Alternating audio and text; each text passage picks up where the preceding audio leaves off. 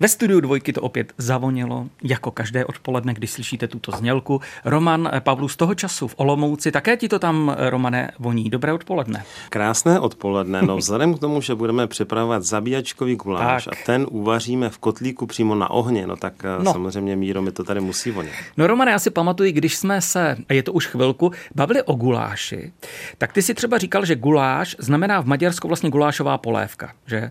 Tam to nějak moc nehrálo, ale pojďme tedy se Eh, zaměřit na český zabíjačkový guláš. Jaký je rozdíl mezi tím gulášem, který známe, a tím zabíjačkovým? Když se na to podívám opravdu tak jako precizně, kuchařsky, ano? gastronomicky, tak bych vlastně to gulášem úplně nenazval, protože guláš prostě musí obsahovat papriku. Uh-huh. Z mého pohledu tedy. Guláš v našem eh, jaksi názvosloví gastronomické může znamenat něco jako ragů, dušené maso, zarestovaná cibule, česnek, uh-huh. major majoránka. A to je právě případ tady toho zabíjačkového guláše který se úplně krásně připravuje právě v tom kotlíku, protože když už jsme venku, nic na tom nemění, že je to naprosto skvělé jídlo, které bych vám rád teď krátce popsal. Tak dobře, máme kotlík, trojnožka, topíme, čím začínáme?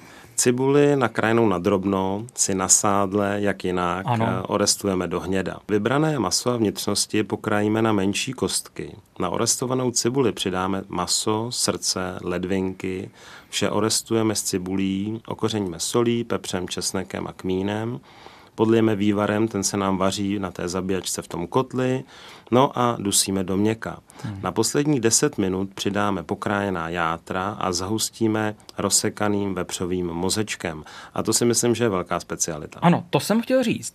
Zahušťujeme tedy mozečkem, rozsekaným. Ano. Jak dlouho vaříme? Když už se tam přidá ten mozeček, tak už vlastně to se jenom nechá přejít varem a už se to dál nevaří. Můžeme v podstatě okamžitě servírovat, je to opravdu specialita, jako třeba dušené hřebínky, kohoutí například. Mm. To je ale také velká pravda. Možná bychom mohli ty naše pokrmy víc e, jakoby propagovat ve světě. My v podstatě si hrozně vážíme právě buď francouzské speciality, anglické, já nevím jaké, ale máme takové dobroty, zabíjačkový guláš. Mimochodem, nechal si ho někdy ochutnat právě tvým eh, zahraničním kolegům? Jedli ho někdy?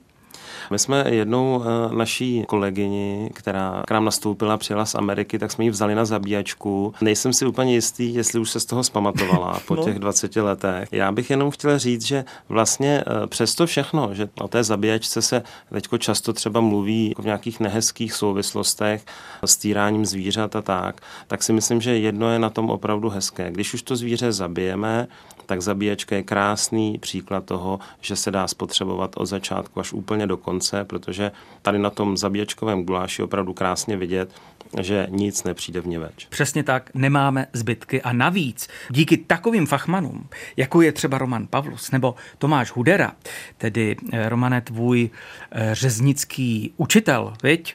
tak ano. díky vám nám to navíc ještě chutná a to si doufám od nikoho ani od Evropy vzít nedáme. Děkujeme za zabíjačkový set. Příště se vrhneme zase na něco ekologického, ale ještě jednou, pokud se chystáte na zabíjačku, tak dobrou chuť. Mějte se krásně.